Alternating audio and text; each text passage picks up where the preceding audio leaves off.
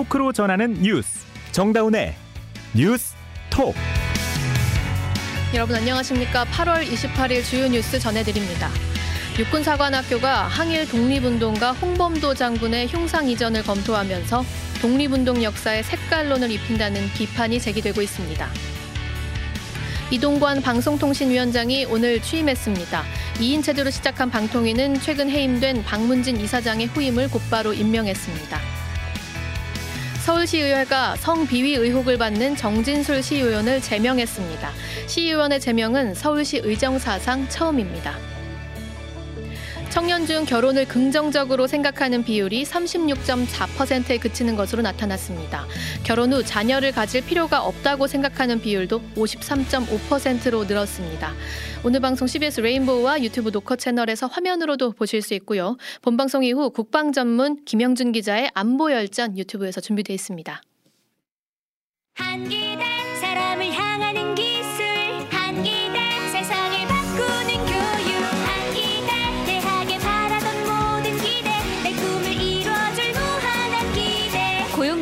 설립한 실사고 시형 인재양성대학. 한국기술교육대학교. 서울의 중심 대학 서경대학교. 서경? 공부도 취업도 창업도 서경대학교. 서경? 내 인생을 바꾸는 힘 서경대학교. 서경? 실용이 최고의 가치 서경대학교. 서울 정릉에 있는 서경대학교는 76년 된 4년제 종합대학입니다. 나는 장군 홍범도. 일본군을 떨게 한 항일 독립운동가 홍범도 장군 여러분 잘 아실 텐데요. 2019년 개봉한 봉오동 전투라는 영화로도 유명하죠. 이 육군사관학교 안에 이 홍범도 장군의 흉상이 있는데 갑자기 흉상을 철거하고 다른 곳으로 옮기려 한다는 소식이 전해지면서 논란이 되고 있습니다. 홍범도 장군이 소련 공산당에서 활동한 이력이 있다면서 문제를 삼은 건데요. 그 이력은 이제서야 뒤늦게 드러난 것도 아니고 이미 다 알려진 사실입니다. 그럼에도 이 문제 제기가 정당한 건지 소위 말하는 색깔론인 건지 한번 따져보겠습니다. 국방부 출입하는 김영준 기자 나와 있습니다. 안녕하세요. 안녕하세요. 네, 육군사관학교가 갑자기 왜 이 흉상을 철거하겠다는 거예요? 육사가 지난해부터 시작한 종합 발전 계획의 일환으로 교내 기념물에 대한 재정비 사업을 추진하는 과정에서 이 문제가 갑자기 튀어나왔습니다. 예.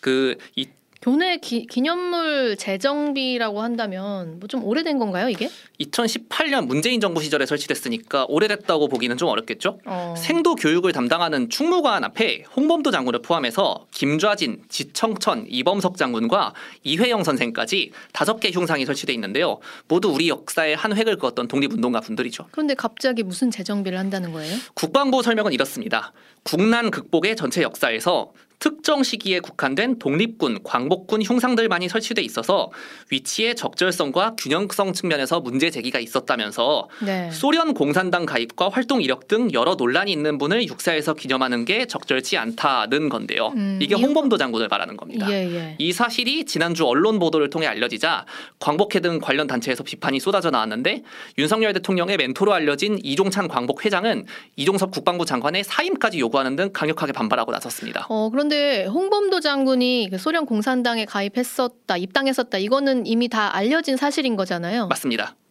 근데 그 앞뒤 맥락을 살펴봐야 돼요. 예, 예. 역사적 사실은 맞지만 음. 앞뒤 맥락에 비춰봐야 된다. 그러니까 무슨 얘기냐면 사실 독립운동가들도 다양한 이념을 갖고 활동을 했었는데 그 중에서 사회주의라든지 무정부주의 등이 있었던 거는 그다지 드문 일이 아닙니다. 네, 네, 그렇죠. 그리고 또 이 과정에서 우리끼리 좌우 갈등에 희생된 분도 아주 많았고요. 예. 1920년 봉오동과 청산리 전투의 승리를 이끌었던 홍범도 장군에게도 일본군이 계속 토벌 작전을 벌였기 때문에 이걸 버티기가 쉬운 일이 아니었습니다. 음. 그래서 결국 소련 의 영내로 가서 활동하게 되는데 그것도 그럴 게 소련은 당시 코민테른이라고 하는 국제 공산당 연대를 통해서 약소민족 독립운동을 돕는 기조였거든요. 약소 민족의 독립운동 돕고 있어서 네. 그래서 어쩔 수 없이 거길로 넘어가서 활동할 수밖에 없었던 거네요, 상황이. 이 과정에서 홍범도 음. 장군이 소련 공산당의 전신인 볼셰비키당에 입당을 했습니다. 하지만 1937년 스탈린에 의해서 카자흐스탄으로 강제 이주돼서 이곳에서 고려인 극장의 수위로 일하다가 1943년 생을 마감했습니다. 아. 독립이 되기도 전이죠.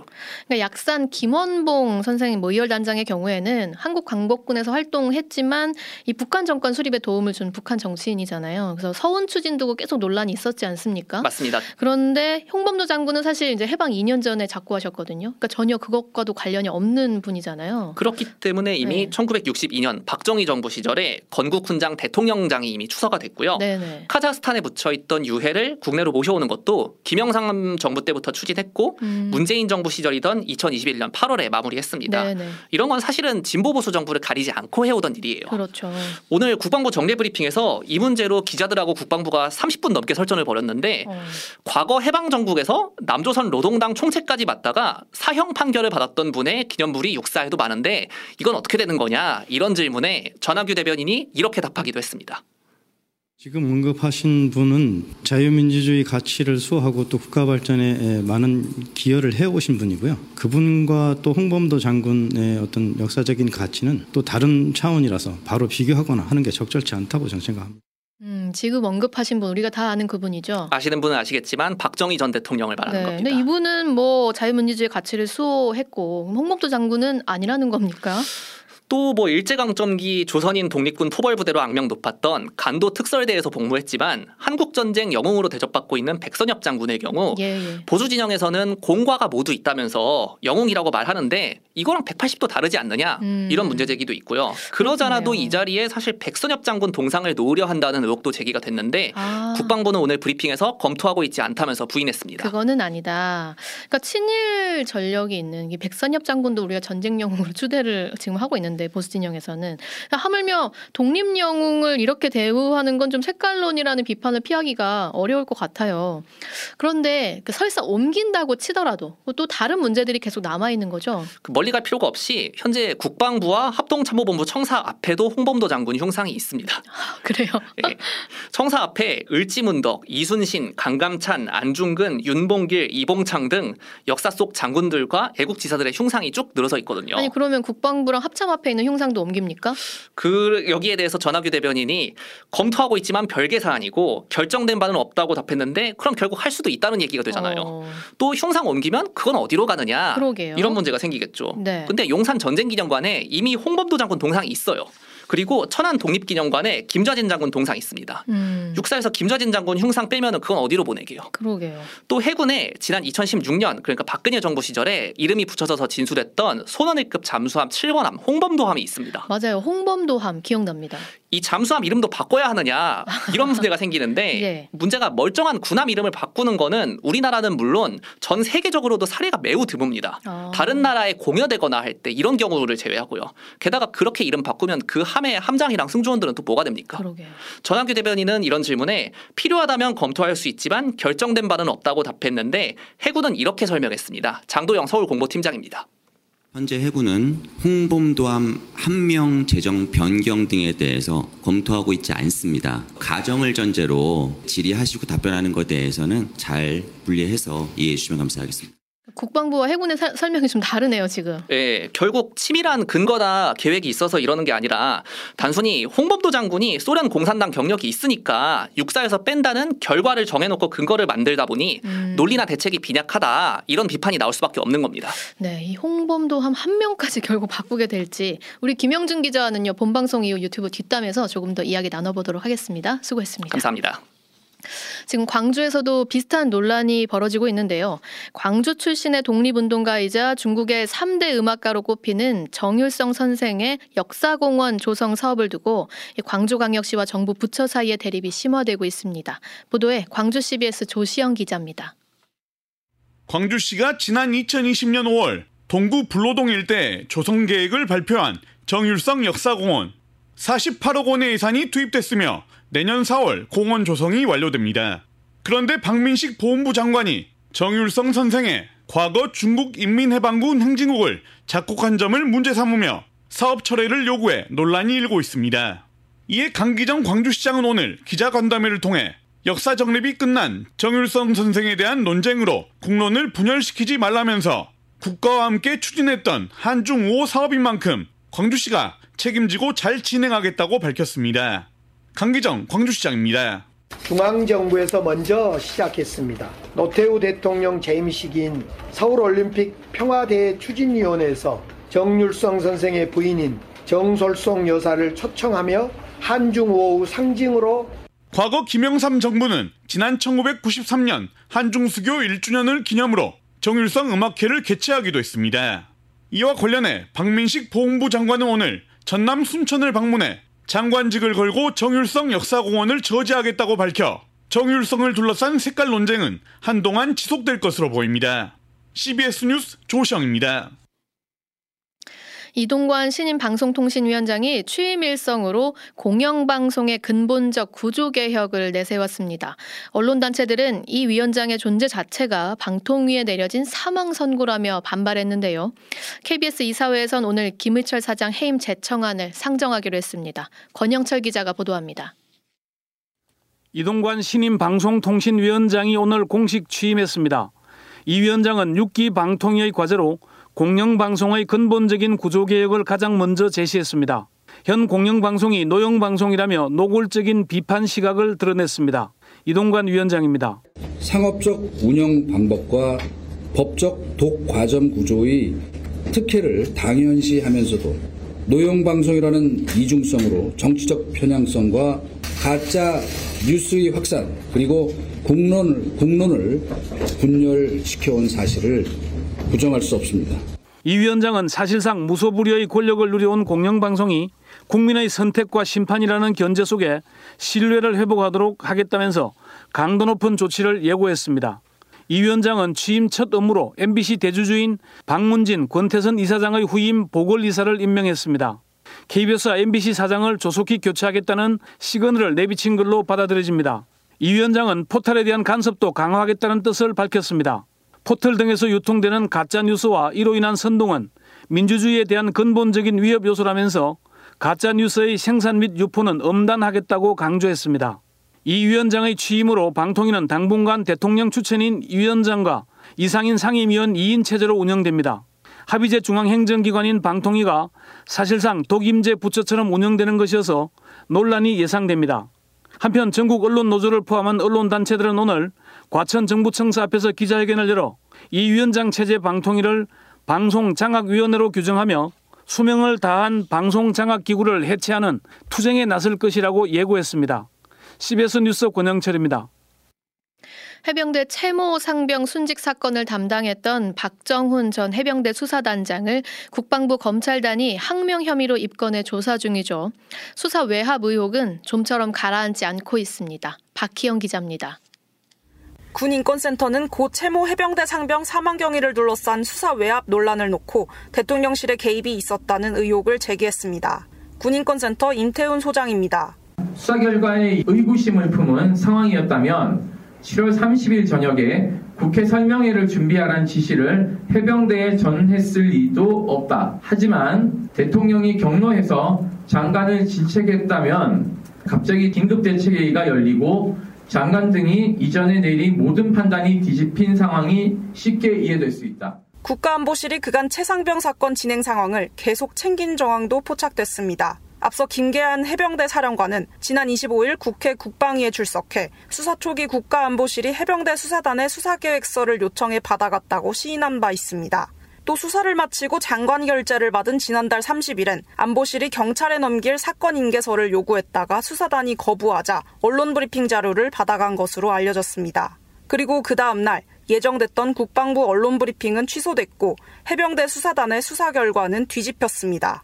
통상적인 업무 보고를 넘어 국가안보실이 초기부터 수사에 개입한 게 아니냐는 의혹이 제기되는 이유입니다. 군인권센터는 대통령을 위시한 수사 외압의 진실을 낱낱이 밝혀내기 위해 국회에 조속한 국정조사를 실시하라고 촉구했습니다.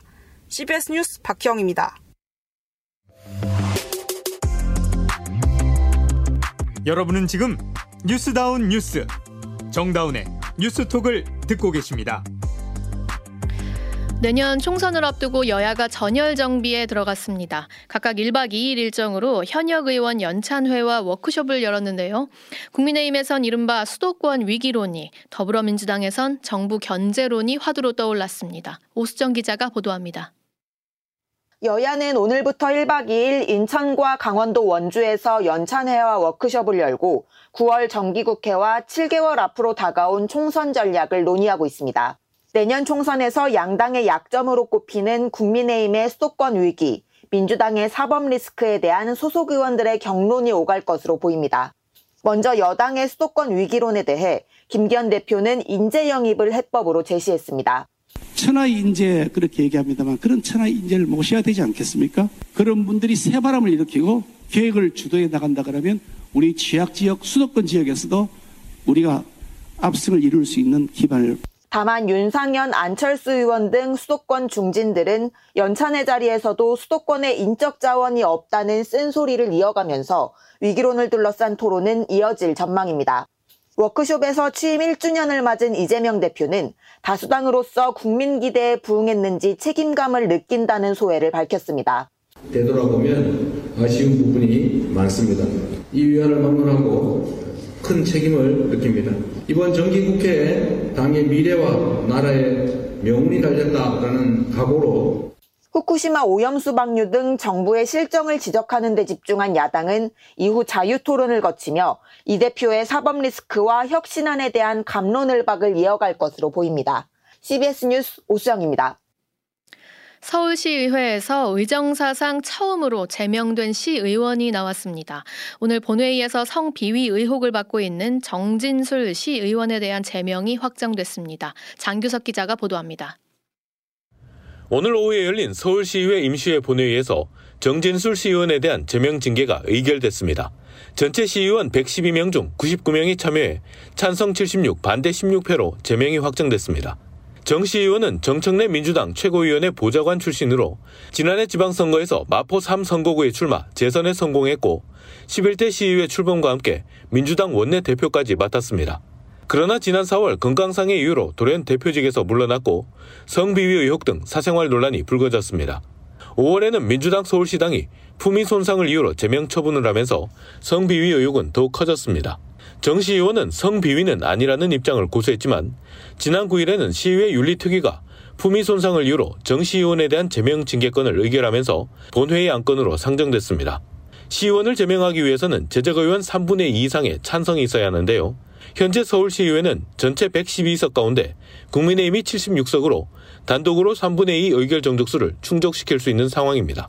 오늘 본회의 표결에서는 제명 찬성이 76표로 국민의힘이 모두 찬성표를 던진 걸로 보입니다. 그런데 반대표는 11표에 그쳤고 기권표도 7표나 나와 민주당에서도 정 시의원을 적극 보호하기는 힘들었던 걸로 해석됩니다. 사상 초유의 의원 제명으로 발생한 골석은 내년 총선에서 보궐선거를 통해 채워질 예정입니다. CBS 뉴스 장규석입니다. 34세 이하 청년 중 결혼을 긍정적으로 생각하는 비율이 36.4%에 그치는 것으로 나타났습니다. 결혼 후에도 자녀를 가질 필요가 없다고 생각하는 비율은 53.5%로 늘었습니다. 이희진 기자입니다. 결혼에 관한 청년들의 인식이 우리 사회 고질적인 저출생 문제 악화 우려를 키우고 있습니다. 통계청에 따르면 지난해 기준 결혼을 긍정적으로 생각하는 19살에서 34살까지 청년 비중은 36.4%에 그쳤습니다. 10년 전인 2012년 56.5%보다 20%포인트 넘게 낮아졌습니다. 반면 결혼을 해도 자녀를 가질 필요가 없다는 청년 비중은 갈수록 커지고 있습니다. 2018년 46.4%에서 2020년 50.5% 50%로 50% 선을 넘더니 지난해는 53.5%로 더 높아졌습니다. 특히 결혼 후 자녀를 가질 필요가 없다고 생각하는 비중은 여성이 65%로 남성 43.3%를 압도했습니다.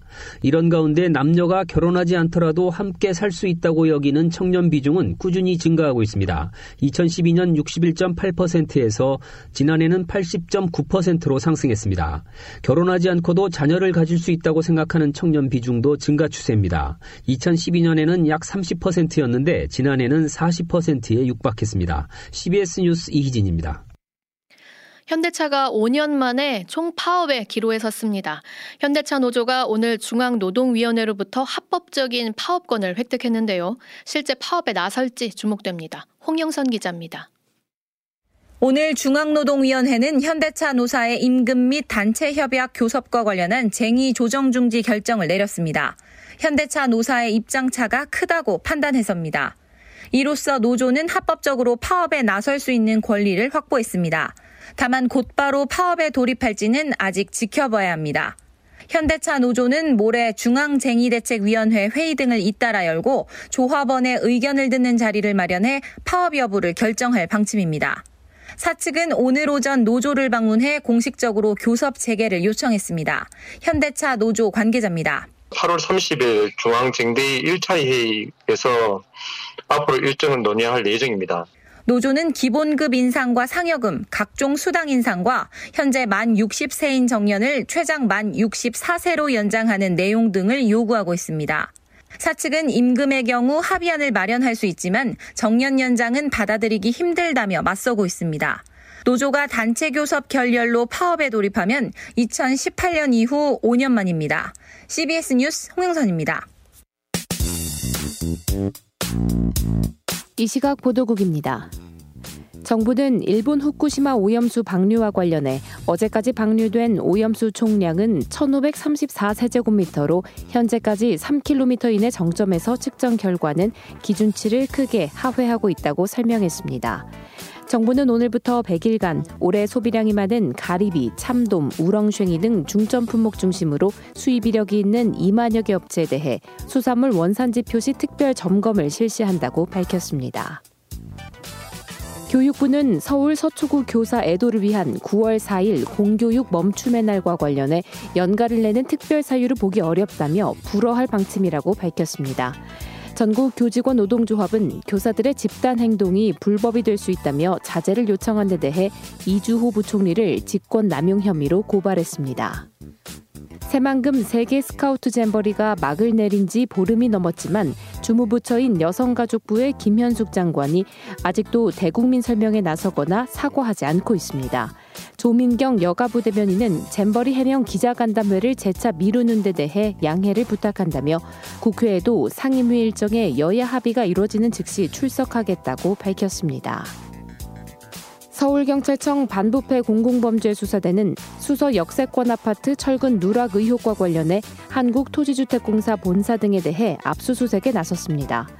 경찰은 경남 진주시 LH 본사와 서울에 있는 수서 역세권 아파트 설계 감리업체 사무실, 이들 업체 대표 주거지 등 7곳의 수사관을 보내 설계, 시공, 감리 관련 자료를 확보했습니다.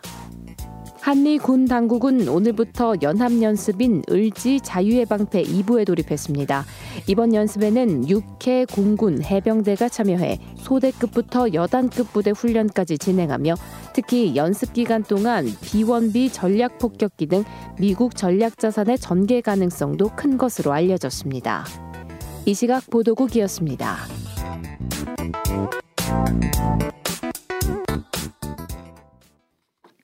이어서 간추린 소식입니다. 정부가 오늘부터 100일간 고강도로 제2차 민관합동 수입 수산물 원산지 표시 특별 점검을 실시한다고 밝혔습니다. 박성훈 해양수산부 차관은 일본 후쿠시마 원전 오염수 방류 관련 1일 브리핑에서 수산물 원산지 표시는 연중 모니터링 중이지만 일본산 등 수입 수산물 유통 질서에 대한 국민 우려가 높아지는 만큼 전례 없는 수준으로 원산지 특별 점검을 진행하겠다고 말했습니다. 정부는 올해 수입 품목 중 소비, 소비량이 많은 가리비, 참돔, 우렁생이를 중점 품목으로 지정했으며 중점 품목을 포함해 수입 이력이 있는 약 2만 개소 업체를 대상으로 원산지 표시를 집중 확인할 방침입니다. 지난달 스스로 목숨을 끊은 서희초등학교 교사 A씨에게 일부 학부모가 개인 전화번호로 연락했다는 의혹은 사실과 다른 것으로 경찰이 판단했습니다. 경찰 관계자는 A씨 아이패드를 포렌식한 결과 학부모가 학교로 건 전화가 아이패드의 개인 번호로 표시됐다고 말했습니다. A씨는 한 개의 휴대전화에 업무용과 개인용 전화번호를 각각 부여받아 사용했으며 학부모가 교내 유선 전화로 전화를 걸었어도 휴대전화와 연결된 아이패드의 착신 전환 된 개인 번호가 표시된다고 경찰은 밝혔습니다. 국민의힘이 추석 연휴와 개천절 사이 징검다리 연휴 중 비휴일인 10월 2일을 임시 공휴일로 지정해 줄 것을 정부에 공식 요청했습니다. 앞서 대통령실은 여당인 국민의힘 의원으로부터 임시 공휴일 지정 건의를 비공식적으로 전달받아 검토 작업을 진행해 온 것으로 알려졌습니다. 오는 9월 28일부터 10월 1일까지 나흘간 이어지는 추석 연휴와 10월 3일 개천절 사이를 공휴일로 지정할 경우 총 6일간의 연휴가 생기게 됩니다. 이어서 날씨 전해드립니다. 이수경 기상 리포터. 네, 가을 장마로 인해서 오늘부터 수요일까지 전국에 비가 이어지겠습니다. 지역에 따라 비가 소강 상태를 보이기도 하겠지만 내일과 모레 사이 곳곳으로 100mm가 넘는 많은 비가 예상돼 피해 없도록 대비하셔야겠는데요. 현재 호우특보가 내려진 곳은 없지만 내일은 중부지방에 강한 비가 집중되면서 주의가 필요하겠습니다. 모레는 남부지방을 중심으로 돌풍과 천둥 번개를 동반해 시간당 30mm 이상의 장대비가 내리는 곳이 있겠는데요. 모레까지 예상 강우량을 보면 서울, 경기와 강원도, 충청도에 30에서 80mm, 많은 곳은 경기 북부와 강원 영서에 100mm 이상이 되겠고 남부 지방의 경우도 적게는 50에서 많게는 150mm 이상의 집중호우가 예상됩니다. 한편 중부 지방을 중심으로 더위의 기세가 한풀 꺾인 모습인데요. 내일 낮에도 오늘과 비슷한 기온이 예상됩니다. 서울 지방은 내일 아침 24도, 낮 기온은 26도가 예상됩니다. 한편 제9호 태풍 사올라와 제10호 태풍 담내이가 우리나라 주변에 발생한 모습인데요. 지금으로선 우리나라에 직접적인 영향을 주진 않겠지만 변동성이 크다는 점 참고하시기 바랍니다. 날씨였습니다. 윤석열 정부 들어 한일 관계가 급속도로 가까워지고 있는데요. 이 과정에서 일본에게 불편한 하지만 반드시 짚고 넘어가야 할 문제들이 관계 개선에 저해가 된다는 이유로 덮이거나 치워지고 있습니다. 이 항일 무장투쟁 선봉에 섰던 홍범도 장군 동상이 갑작스레 철거될 위기에 처한 것 역시 그런 맥락이 아닐지 저는 의심을 하게 되네요. 이 문제에 대해서 국방부 담당하는 김영준 기자와 유튜브 뒷담에서 조금 더 이야기해 보도록 하겠습니다. 오늘 정다운의 뉴스톡 여기까지고요. 여러분 노컷으로 넘어와 주십시오. 고맙습니다.